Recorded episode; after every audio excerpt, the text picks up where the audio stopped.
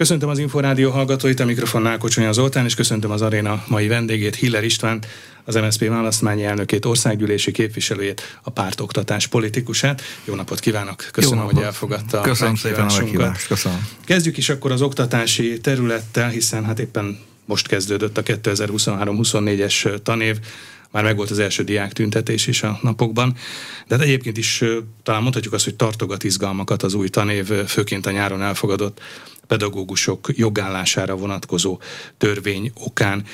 Az MSP oktatás politikusaként milyen tanévre készül, milyen tanévre számít? Egyébként is milyennek látja egy 2023 őszén a magyarországi közoktatás helyzetét, jelenét és jövőjét?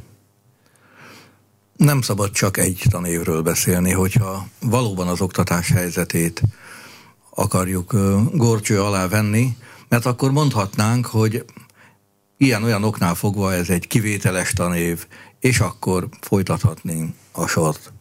Én a magyar közoktatást válságos állapotban látom. Nem a tanévet látom válságos helyzetben, hanem a magyar közoktatás helyzetét.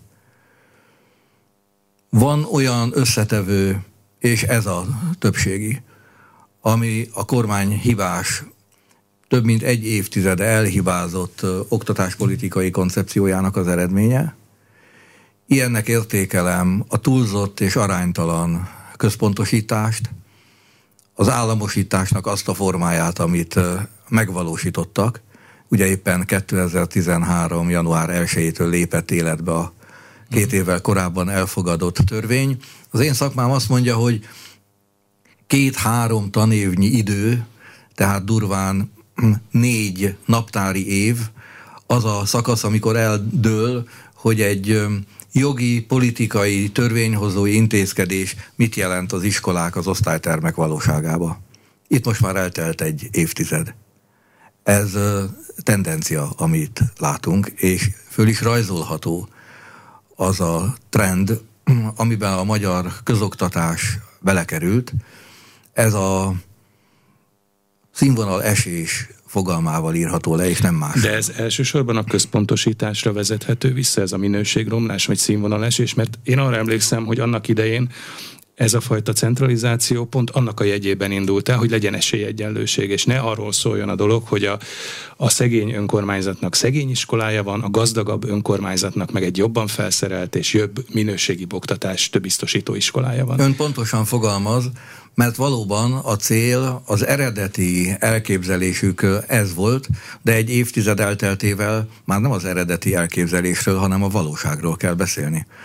Az volt a cél, hogy a különbözőségeket, az igen jelentős különbséget az ellátottságban, a színvonalban, az előbb említett okok és mások miatt is megszüntessék, csökkentsék. Hát ez annyiban sikerült, hogy valóban csökkent a különbség, de nem úgy, hogy a kevésbé színvonalas, kevésbé jó színvonalon levő intézményeket sikerült följebb hozni, hanem úgy, hogy a kimondottan jól és jobban teljesítő intézményeket korlátozták és fogták vissza. Ez nagyon nagy baj. Ez önmagában a színvonal esésnek a, a csökkenése. Valóban beszélhetünk arról is, hogy volt egy olyan ígéret, nem is politikai kategória, hanem két éven keresztül jogi és finanszírozási valóság, hogy a pedagógus béreket, a pedagógus bértábla alapját, egyszerűség kedvéért nevezzük ezt A1-es kategóriának, Na ebbe a kategóriába beleteszik a mindenkori minimálbért, és ahogy emelkedik a minimálbér, úgy fog végigfutni a táblán a béremelés. Ez két évig ér, szerkesztő úr nem ellenzéki. Ez a bizonyos vetítési alap, amit ugye a szakszervezetek is emlegetnek, hogy a, legyen a vetítési alap a, a mindenkori minimálbér, ami akkor kikerült a rendszer. De kérem, itt nem arról van szó, hogy egy szakszervezeti vagy ellenzéki követelés. Ez a kormánynak az ígérete volt, és két éven keresztül be is tartotta. Majd utána megszegte saját nem csak ígéretét, hanem bevezetett valóságát. Egyébként, hogyha nézzük a mostani követeléseket, bérjellegű követeléseket, akkor én nagyon visszafogottnak látom ezeket. Nem, hogy eltúlzottnak, hanem visszafogottnak. Ha valaki precízen utána számol, akkor azt az eredményt fogja kapni, hogyha valóban az eredeti ígéret és két éven keresztül eredeti gyakorlat valósul meg, tehát most, és eddig is a mindenkori minimálbér lenne, lett volna az A1-es kategóriában, akkor 85-90 százalékkal lenne magasabb a pedagógusok bére, uh-huh. a követelés pedig 45 százalék. Ezért én ezt kimondottan visszafogottnak ítélem. Most Van minden egy olyan... esetre a bértábla szerint megnéztem ugye a, a státusztörvényként emlegetjük, de hát azért mondjuk a rendes nevét a pedagógusok jogállására vonatkozó törvény. Ennek a mellékletében ott van a, az új sávos bérrendszer, és ebben azért 430 ezer forint bruttótól indul a pedagógus bér, és egészen tart 1 millió 100 ezer forintig. Tehát ez tulajdonképpen azt mondhatjuk, hogy ez nem is olyan rossz, ez a sávos bérrendszer. Hát ha, ezt, ha ezt az adott iskola, illetve az adott tankerület ki tudja fizetni. De kérem, ez a sávos bérrendszer, ez, ha jól látom, nem a költségvetési törvényben van. A papír az elég sok mindent elvisel, de ennek a költségvetési fedezete nincsen meg. Ez egy újabb ígérvény, és javaslom, hogy erről majd még beszéljünk, mert én nekem, mi nekünk itt koncepciózusan más az állításunk, mint, amibe, mint amilyen vitába a kormány belevitte a partnereket. Egy gondolat erejéig szeretnék majd erre is kitérni. De mivel azt mondtam, hogy vannak olyan kérdések, amelyekről a kormány elhibázott politikája miatt tehet, és van olyan, ami nem, ezt is tisztességes elmondani. A világjárvány, a Covid még alig felmérhető, hogy milyen súlyú károkat okozott az oktatásba, az első felmérések eredményeinek elemzésénél vannak a, a kutatók. Hát ráadásul, bocsássa meg, azok az évfolyamok, amelyeket talán legjobban, legérzékenyebben érintette az online oktatás, hát még az alsó tagozatosok, azok majd most kerülnek abba a kompetencia mérésbe, amikor majd megtudhatjuk, hogy ez mit is hozott. Ez nagyon fontos, amit mond. Most még nincsenek eredményeink de én azt mondom önnek, hogy az év végére, a, janu- a következő naptári év ele- elejére ezek az elemzések itt lesznek előttünk. Természetesen számokat senki nem mondhat, de a trendet igen. Pontosan arról van szó, amiről ön beszél. A legnagyobb kárt ez az átkozott járvány, már most az oktatás területéről beszélek, a legkisebbeknél okozta. Kérem, higgyék el, és a kedves hallgatók is mindannyian, akik bármilyen szintű iskolába jártunk. Nehéz megtanítani a földrajzot, a kémiát, a történelmet, vagy éppen a biológiát. De a legnehezebb megtanítani az írni, olvasni, számolni tudást és hogyha az nem biztos, hogyha az az alap nem szilárd, akkor a későbbiekben a legjobb pedagógus is nem, vagy alig tud építeni magasabb szintű szakismereteket. Igen, tehát ha a szövegértéssel és, baj van, akkor és nehéz Covid nélkül is baj volt, de abba a két-három év folyamba világosan beszéljünk, 6-7-8 éves magyar kislányokról és kisfiúkról beszélünk, akik nem tanultak meg rendesen írni, olvasni, az elolvasott szöveget nem vagy alig értik, azokról, hogy ez milyen mértékű károsodást okozott a tudásukba, már hogy a, a COVID, valóban majd az első kompetencia mérések, amiben most már belekerülnek, fogja ezt kimutatni.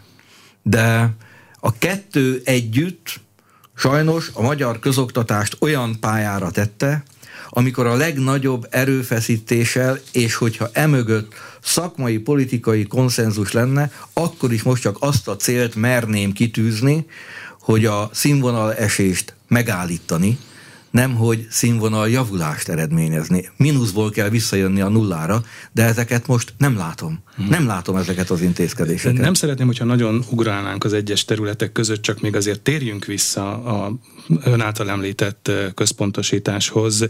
Azért is, mert az MSZP-nek pont a tanévkezdés idején volt egy, egy nyilatkozata, Kunhalmi Ágnes és ön látták el ezt aláírásukkal, és ebben azt javasolják, hogy ahol az önkormányzat szeretné, vagy megteheti, ott hat kapja vissza a közoktatási intézményét. Hát nyilván itt elsősorban városi, nagyvárosi önkormányzatok jöhetnek szóba, de hát azért az a nagy kérdés, egyébként az az érdekes, hogy azért van egyfajta együtt gondolkodás is ebben, mert Cserpalkovics András, Székesfehérvár Fideszes polgármestere ugyanezt a gondolatot pendítette meg nem is olyan régen, hogy érdemes lenne újra gondolni az önkormányzati intézmény fenntartást, de vajon akarják ezt az, az, valóban az önkormányzatok, és miért jobb egy önkormányzati fenntartású iskola? Nagyon fontos ennek a kifejtése, éppen azért, mert az előbb említett színvonal esést, a színvonal esés megállítását részben ebbe a javaslatban látjuk. Én a korábbiakban is mondtam ezt, de az ember persze politikusként él azzal a lehetőséggel, amit a helyzet nyújt. Az elkövetkező hónapokban, az elkövetkező három évben egyre inkább megyünk a választás, az önkormányzati és európai parlamenti választás felé. Érdemes még nem a kampányba, de fölvetni olyan kérdést, amit helyben és központilag is válaszoljanak meg. Én azt állítom, hogy vannak olyan önkormányzatok, amelyek számára az előbb említett központosítás több előnyel jár, mint haszonnal. Nem szóbotlás, nem tévedés, amit mondok. Azt állítom, hogy a kis települések világába, kis településnek nevezem most persze az 5000 lakos és az alatti települések iskolarendszerét. Ott könnyen elfogadom, hogy bár nem hiba nélküli, de több előnyel jár, mint hátrányol. De nagyon más a helyzet más kategóriába. Ezért nem tudom leírni az oktatás szemszögéből ugyanazzal az egy szóval, tudni, hogy önkormányzat, önkormányzat, mind a kettőt. A hagyományos értelembe vett iskolavárosaink Székesfehérvártól Sárospatakig, Soprontól Pécsig, Pápától Szegedig.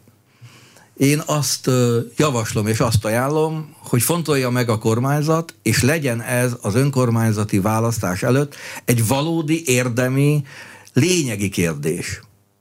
Azok az önkormányzatok, amelyek testületi többségi döntéssel visszakívánják kapni az iskoláikat, azokkal a kormányzat folytasson átadási és finanszírozási szerződést. Nyilván az átadás vagy visszaadás önmagában nagyon kevés, hogyha emellett nincs egy finanszírozási modell.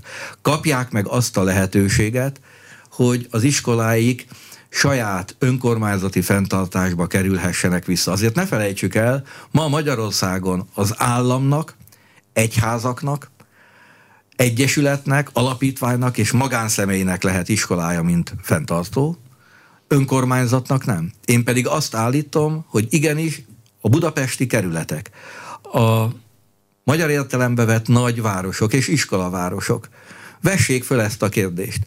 Nem azt mondtam, hogy az állam úgy dönt, hogy, hanem azt mondtam, hogy szabadon megválasztott képviselőink saját városuk képviselő testületébe erről a kérdésről foglaljanak állást, az állam pedig azt a kötelezettséget vállalja, hogy ezekben az esetekben átadási és finanszírozási szerződést vállal. Szerkesztő úr, ezekben az iskolákban a, lete, a lehetőségekhez mérten szűkebb az érvényesülési lehetőség.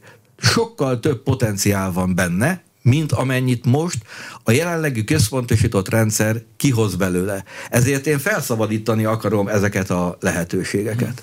De van Ugyanazok még egy... a pedagógusok tanítanak ott vélhetően, amikor a köz, úgymond központosított fenntartás volt, vagy amikor az önkormányzati fenntartás volt. Mitől lesz jobb? Azt állítom, hogy amennyiben a fenntartó változik, mert önnek abban igaza van, hogy egy szülőnek, hát hihetetlenül mindegy, hogy állam vagy önkormányzat a fenntartója, hogyha a színvonal javul. De én azt látom, hogy ha az állam a fenntartója, akkor ebbe a kategóriába nem javul. Következésképpen, hogyha az előbb említett átadási szerződésbe vannak olyan jogosítványok, amelyek a fenntartónak nem csak pénzt meg feladatot fe, ö, ö, és ö, azt a, a kötelezettséget adja, hogy akkor karbantartsa az iskoláit, hanem másfajtát, akkor a színvonal igenis emelkedhet. Van még valami. Én úgy látom, hogy ez egy politikai érvelés és politikai csapda. A pedagógus bérek emelésének mikéntjéről akarok beszélni. Én ugyanis koncepció szerint másként gondolkodom, mint amilyen vita folyik a kormány és jó néhány kormányjal tárgyaló vagy tárgyalni kívánó szervezet között. Ugye a kormány az az állítása, hogy akkor tud és akkor lesz pedagógus, jelentős pedagógus béremelés, hogyha a brüsszeli pénzeket, most egyszerűséggel kedvéért így fogalmazok, megkapjuk. Én ezt koncepciójában nem fogadom el. De azt nem tudják elfogadni, hogy Brüsszelből érkezzen a pedagógusok béremeléséhez egy markáns összeg, mert ha jól tudom, akkor ez számszerűsítve is ott van. Ez egy 840-850 milliárd forintot Én vár a kormány, látom, ami a pedagógus béremelésre persze. menne az uniós forrásból. Pontosak ezek a számok, nem a számmal van a bajom. Én azt állítom, hogy a magyar pedagógusok bérét a magyar központi költségvetésnek kell állni.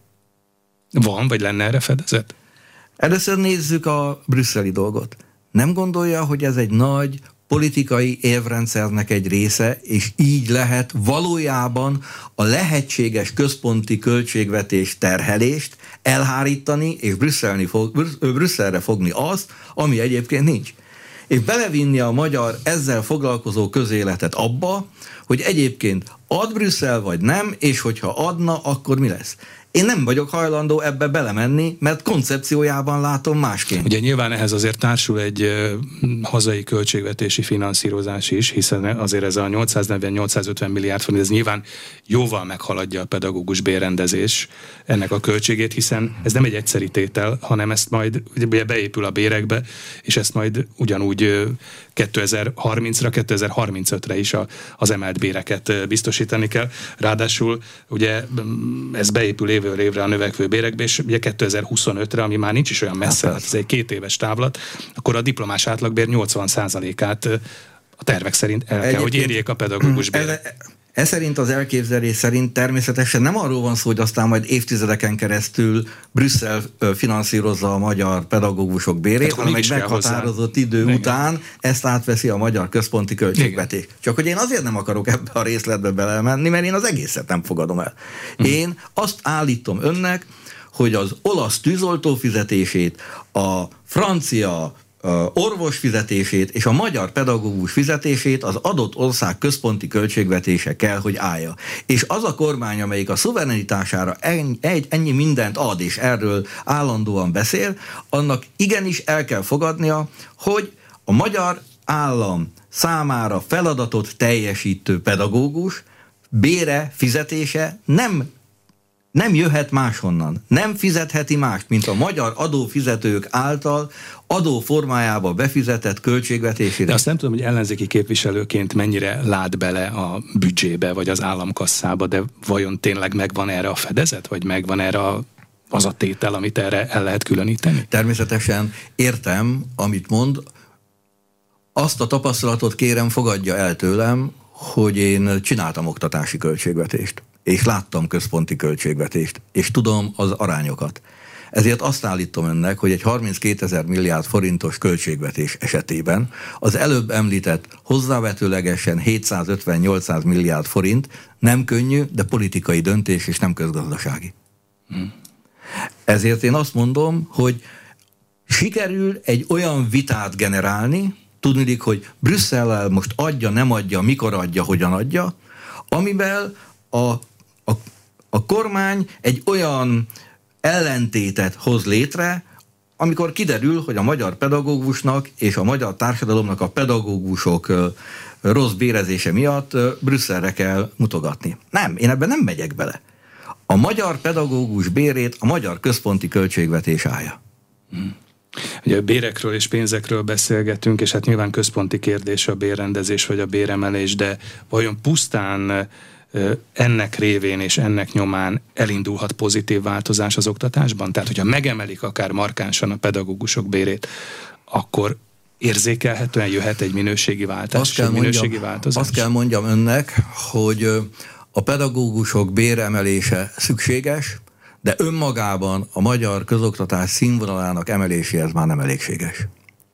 Enélkül biztos nem megy, de azt mondani és azt gondolni, hogy az előbb említett mértékben, tehát ebben a 45-50 százalékos mértékben, hogyha ebben a mértékben emelik a pedagógusok bérét, akkor a magyar közoktatás színvonala egy, másfél tanév, két év után tendenciózusan emelkedni fog, az vagy nem ismeri a szakmát, vagy hazudik. Még egyszer. Igenis kell a béremelés, de ha semmi más nincsen, csak a béremelés, akkor nem fog javulni a színvonal. Minden esetre az a folyamat azért nagyjából jól látható, vagy jól leírható, hogyha vonzóbb lesz a pedagógus pálya, a, mag, pedagógus pálya a magasabb bérek révén, akkor nyilván többen választják a pedagógus pályát, kevesebb lesz majd a pálya elhagyó pedagógus, és akkor azért megindulhat egy olyan kedvező változás a, a pedagógus társadalmon belül is. Én most például csak, hogy a, a mostani adatokat, most még ugye egyelőre csak ígéretek vannak egy markánsabb pedagógus béremelésre, hmm. de például az idén több mint tízezren jelentkeztek, több mint tízezer jelentkezőt vettek fel pedagógus képzésre, ez ugye csak nem 30%-os növekedés az előző évhez képest. Kérem engedje meg, hogy a felsőoktatásról, a felvételiről és a hány fiatal került be a felsőoktatás ö, intézményeinkbe erről egy külön gondolatot mondjak el, de most az eredeti kérdésére akarok válaszolni. Én azt állítom önnek, hogy a bérrendezésen kívül alapvető politikai, szakpolitikai hozzáállás, változás kell. Több szabadságot kell adni a pedagógusnak. Nagyobb bizalmat ahhoz, hogy azzal a 21 néhány gyermekkel, Későbbiekben már fiatal hölgyel és úrral, akivel az osztályterembe találkozik, a saját szakmáján keresztül megismertesse a világot. Ez egy mirelit oktatás, ami most folyik. Előre le van gyártva minden, azt kell előadni, és az előadást azt majd szépen kontrollálják is.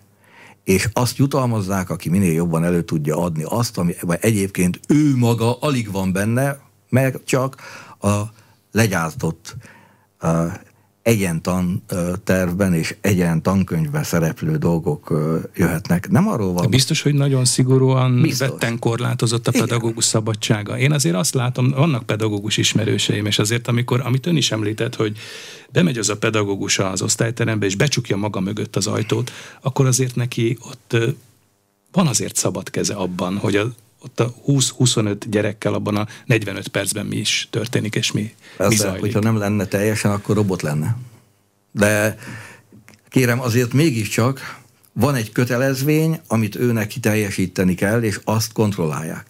Az például szintén nem részlet, hanem koncepciójában más a kormány politikája, mint amit én mi javaslunk. Vannak a szakma szerint úgynevezett kimeneti pontok, ezek a mondjuk az érettségi hmm. ilyen. Ott van-e szerepe az államnak? Van. Az államnak az a szerepe és feladata, hogy ezeken a pontokon magas és egységes követelményrendszert követeljen meg mindenhol. De hogy hogy juttatom el ennek a követelményrendszernek a teljesítéséhez a diákot, a gyermeket, azt az utat, azt én sokkal szabadabban hagynám mint amit a jelenlegi rendszer előír. Nyilvánvaló, most nem fognak minden tanár mellé állítani egy ellenőrt, bár szerintem azért lenne rá igény, nyilván nem a pedagógus részéről, de én a, a rendszer egészében látom ezt a állandó drillt, ezt az állandó mindent megmondok, mindent ellenőrzök, mindent pontosan kontrollálok, miközben ők maguk is tudják, hogy egy évtized tapasztalata, hogy nem jobb lett a magyar közoktatás színvonala, hanem gyengébb lett. Még csak, a, még csak megtartani sem ö, ö, tudták. Tehát a kimeneti ponti szabályozás az, hogy egyébként ezeken a vizsgapontokon az állam követelje meg a magas színvonalú és egységes minden egyes magyar iskolába betartandó és ellenőrizhető ö, ö, kimeneti szabályozást, vizsgakövetelményeket, az az én vágyam. De hogy ö, 9 óra 17 perckor mi történjen a ö, Nagyvára, vagy a, a, a Mátészalkai vagy Nagykanizsai iskolában, azt én nem nagyon hiszem, hogy elő lehet írni.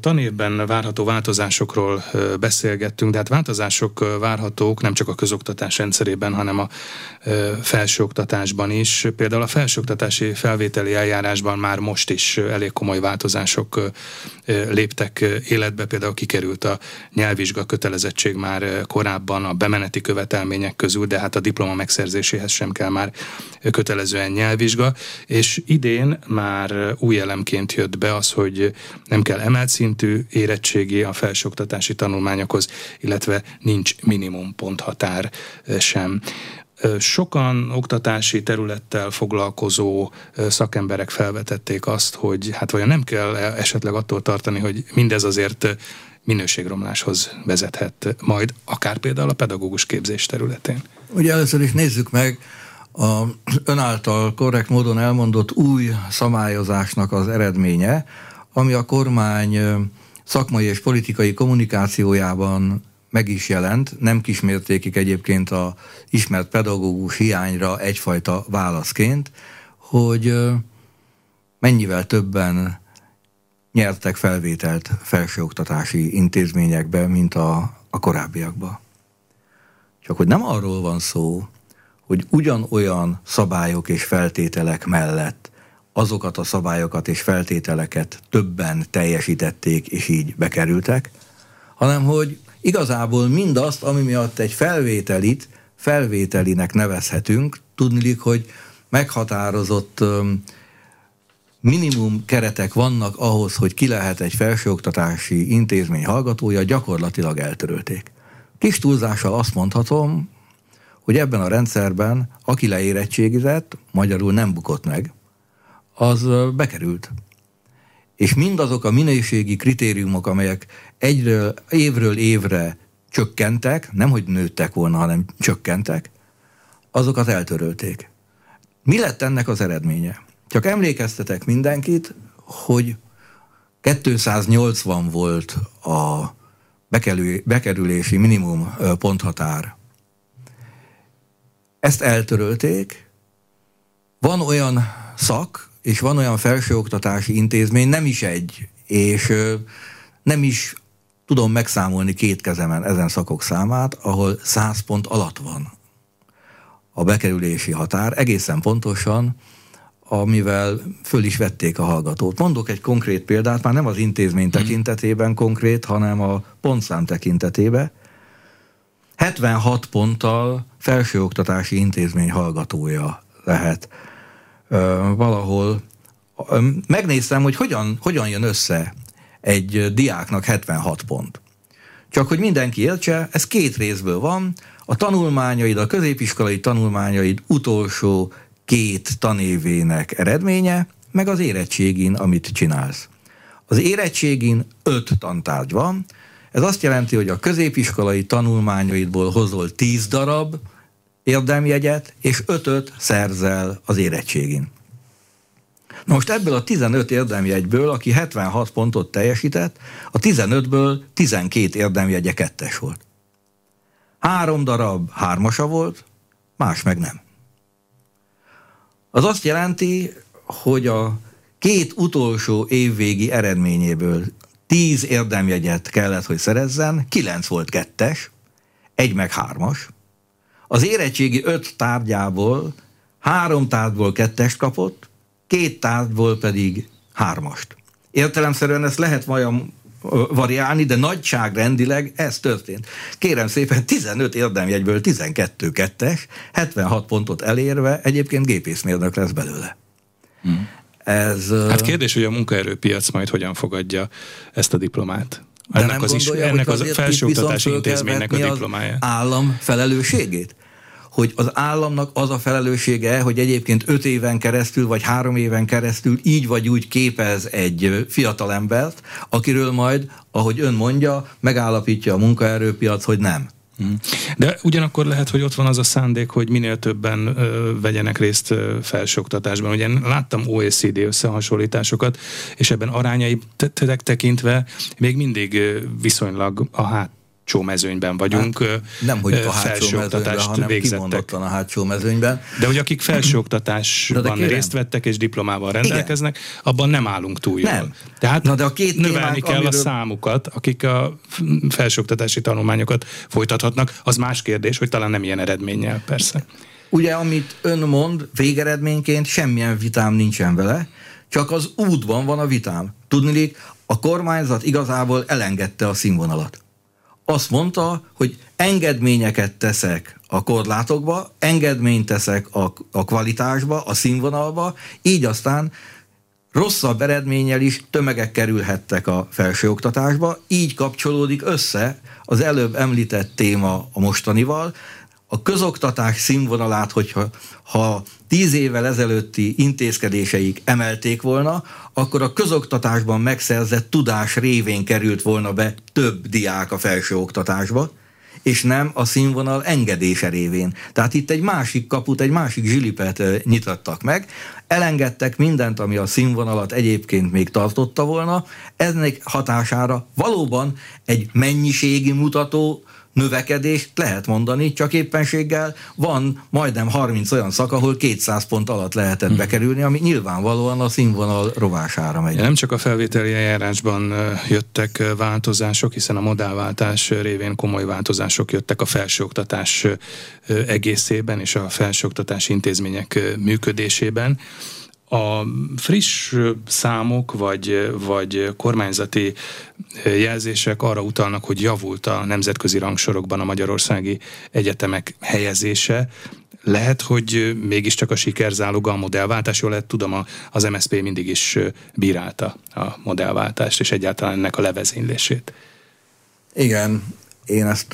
De minden esetre most a... állítólag előbbre kerültek egyetemeink a nemzetközi Igen. rangsorokban. Hát én ezt nem látom megjegyzem, a modellváltás óta eltelt három tanév, két, két év, az a felsőoktatásban, úgy, hogy ezeket a vizsgálatokat el is végezték, és ki is elemezték, ami újabb, a tapasztalatok szerint másfél év, az nem ad módot arra, hogy a, ezt a modellváltást, vagy annak esetleges eredményeit már rangsorok mutassák be. Tehát ez így nem fog, nem fog összejönni.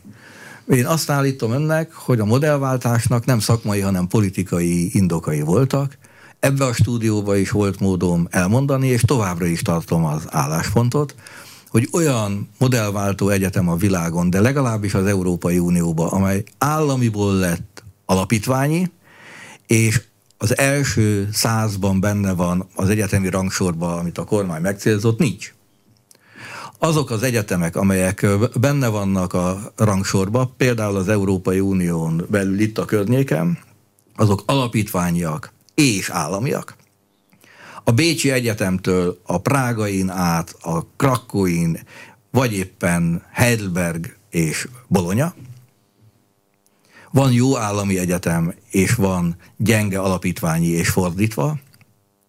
Azzal a színvonal emelést gondolni, emelni, hogy a magyar állam kiadta a tulajdonából a teljes vidéki felsőoktatást, hogy az összes vidéki tudományegyetemünk, Pécs, Szeged, Debrecen, az kikerült a magyar állam tulajdonából, és alapítványi tulajdonba, kuratórium irányításba ment, ezt én nem látom a színvonal emelésének, és nem is fogadom el. Beszéltem a nyáron egykori kollégáimmal, akikkel együtt voltunk diákok és később oktatók a Heidelbergi Karlsruhe Universitétről. Hát nagyon finoman fogalmazok, hogyha az, az Baden-Württemberg hm. tartomány tulajdona. Ott valaki azt vetné föl, hogy vegyük ki Baden-Württemberg tartomány tulajdonából, és legyen egy alapítványval, azt gondolom, hogy csak az lenne számára a kérdés, hogy München irányából meneküljön, vagy menjen északra Aachen felé, mert hogy nem fogadnák el, az biztos. Az a világ első 50 egyeteme között van. Nem az első száz, az első 50. Hmm. De a környékünkön mondjuk a az Universität Wien, a Bécsi Egyetem, az az osztrák köztársaság kizárólagos tulajdona. Az is előbbre van, mint a legjobb magyar egyetem. Tehát ezzel a magyarázattal én nem elégszem meg. Fogy az időnk, úgyhogy jó lenne, ha még tudnánk egy kicsit részletesen beszélni parlamenti ügyekről, illetve Hogyne. az MSZP-vel kapcsolatos történésekről, mert hát ugye nem csak a, a tanév tartogat izgalmakat, hanem ez a parlamenti szezon is, és a most kezdődő ülés szak is. Napokban Ózdon tartották a kihelyezett frakcióülésüket, de ha jól tudom, akkor előtte már volt választmányi tanácskozás Igen. is. Hogyan készül a párt az őszi parlamenti ülésszakra? A párt internetes oldalán az olvasható, hogy gőzerővel, de ezen túl, hmm. ezen túl még hogyan? Valóban Ózdon tartottuk a a felkészülő frakció ülésünket, és néhány nappal korábban az MSZP parlamentje a, a választmányi ülést tartott. Az nekem különösen öm, emlékezetes, hogy abban az Ózdi olvasóban tartottuk a megbeszélésünket, illetve ott is, amelyet az ózdiak javaslatára és a velük való együttműködéssel, állami támogatással mi újítottunk fel azt kérem, tíz éven kell, az a magyar munkáskultúra egyik fellegvára.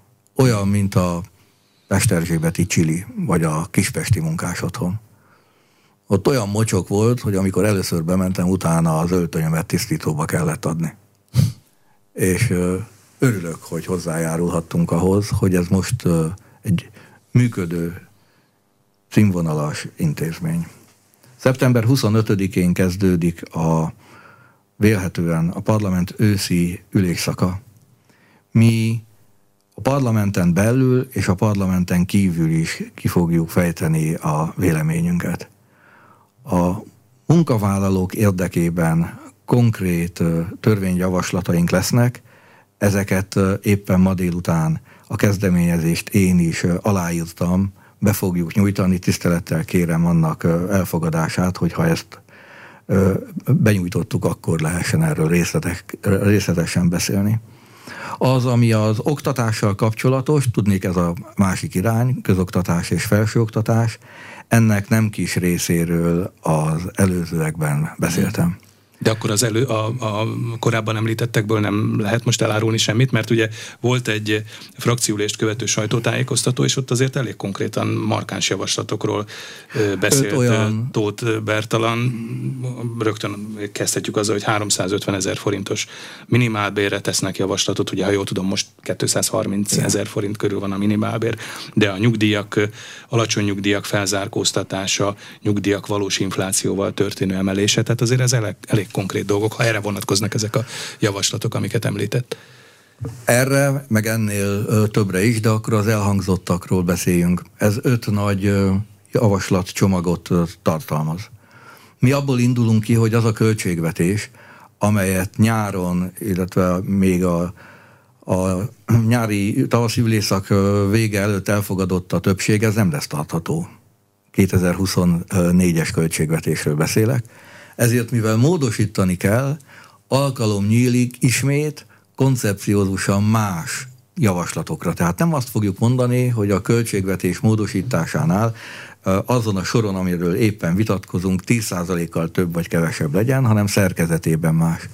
Itt elsősorban olyan javaslatok lesznek, vannak, amelyek az élet nívót, a munkavállalókat, illetve a magyarországi bérrendezést állítják a középpontba.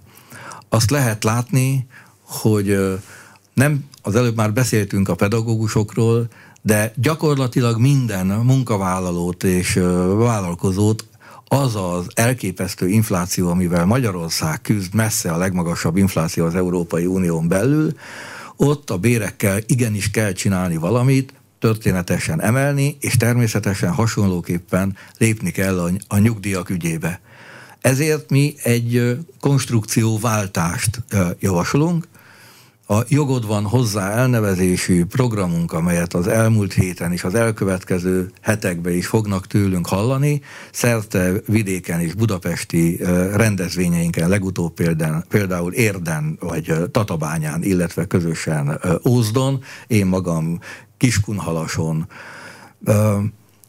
ezeket az intézkedéseket célozzák. A magyarországi bérrendszert, a magyarországi bér struktúrát kell emelni, hozzáteszem a nyugdíjakat, és azok a javaslatok, amelyek elhangoztak, például a minimálbér emelése javaslat, ez teszi lehetővé, hogy egyébként versenyképes munkaerő más tekintetben a jelenleginél normálisabb körülmények között tisztességből megélő nyugdíjasok lehetsenek Magyarországon. Van egy sereg olyan elsősorban beruházás, amely a költségvetésben szerepel, bár kétség kívül a nyáron egy sereg tervezett beruházást megnyíltak, még akkor is, aminek az átcsoportosításából ezen költségvetési összegek fedezhetők.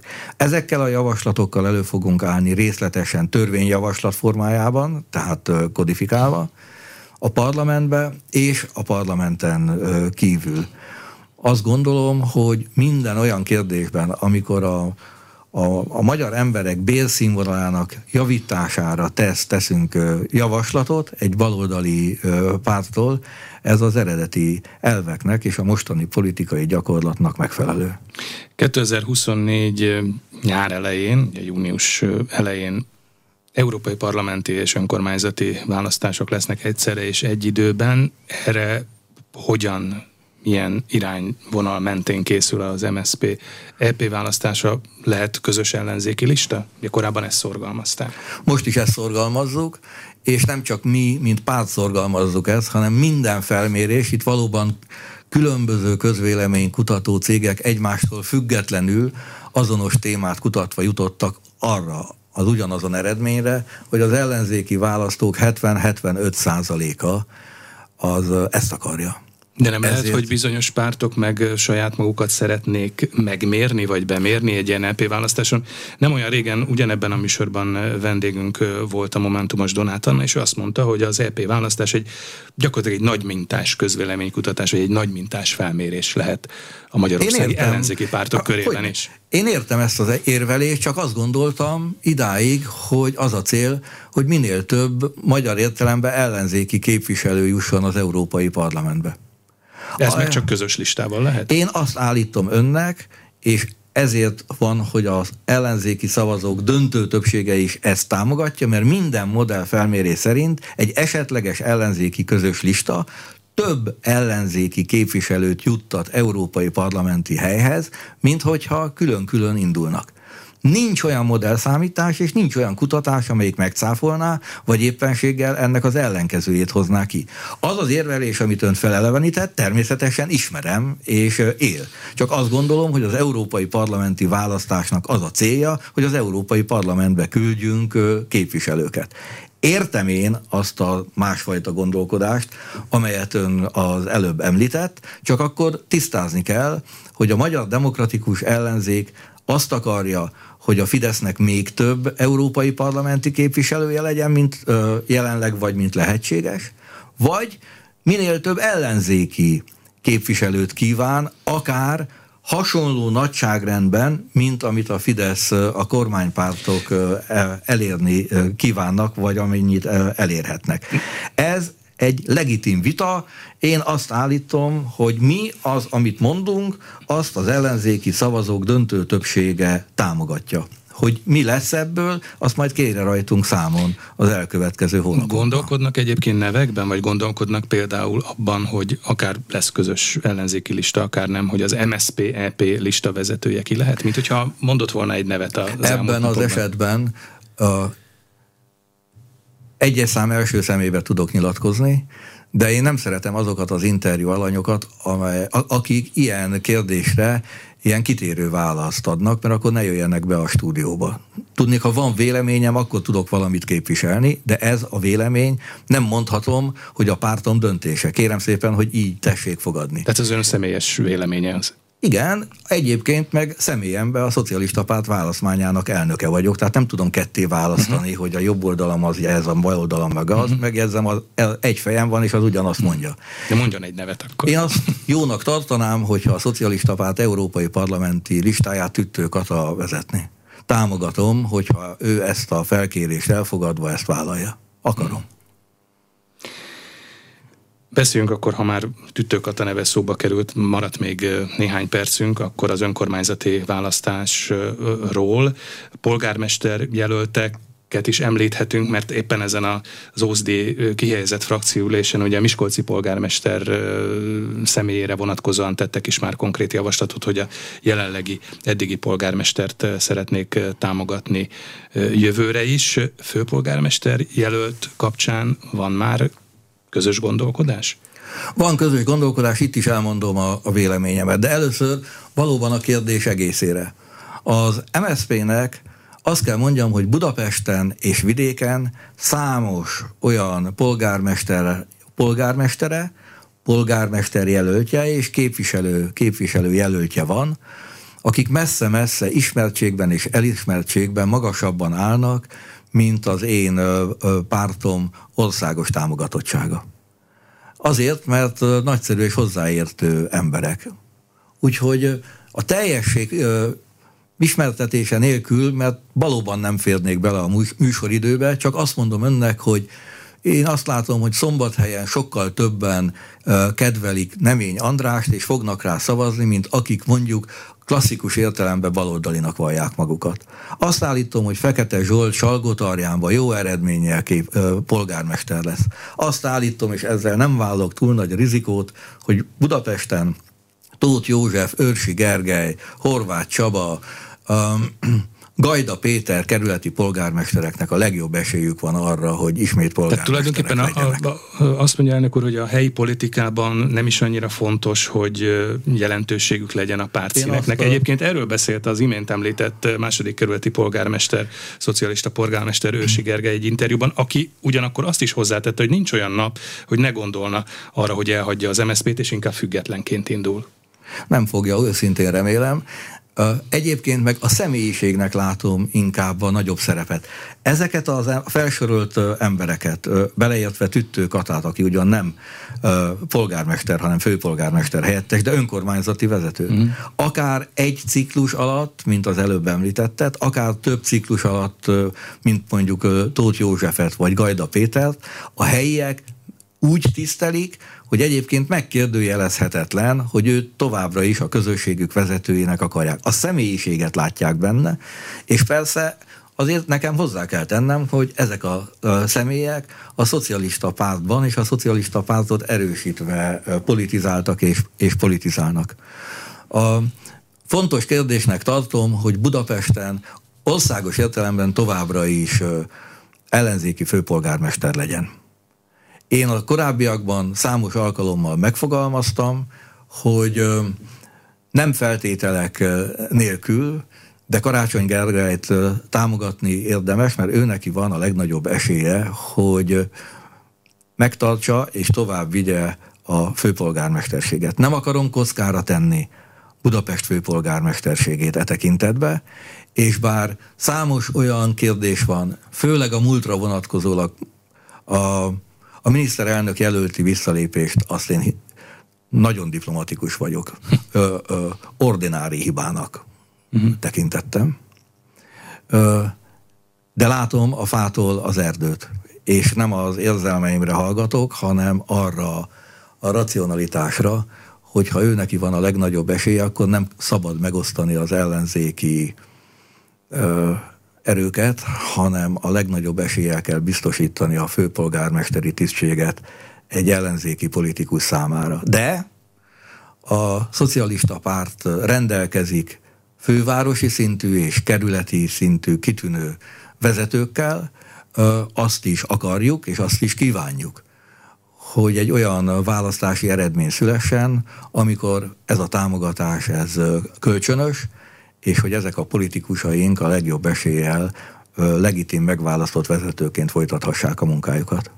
Köszönöm szépen a beszélgetést. Az elmúlt órában Hiller István, az MSZP választmányi elnöke, országgyűlési képviselője, a párt oktatás politikusa volt a vendégünk itt az arénában. A műsor elkészítésében Módos Márton főszerkesztő vett részt.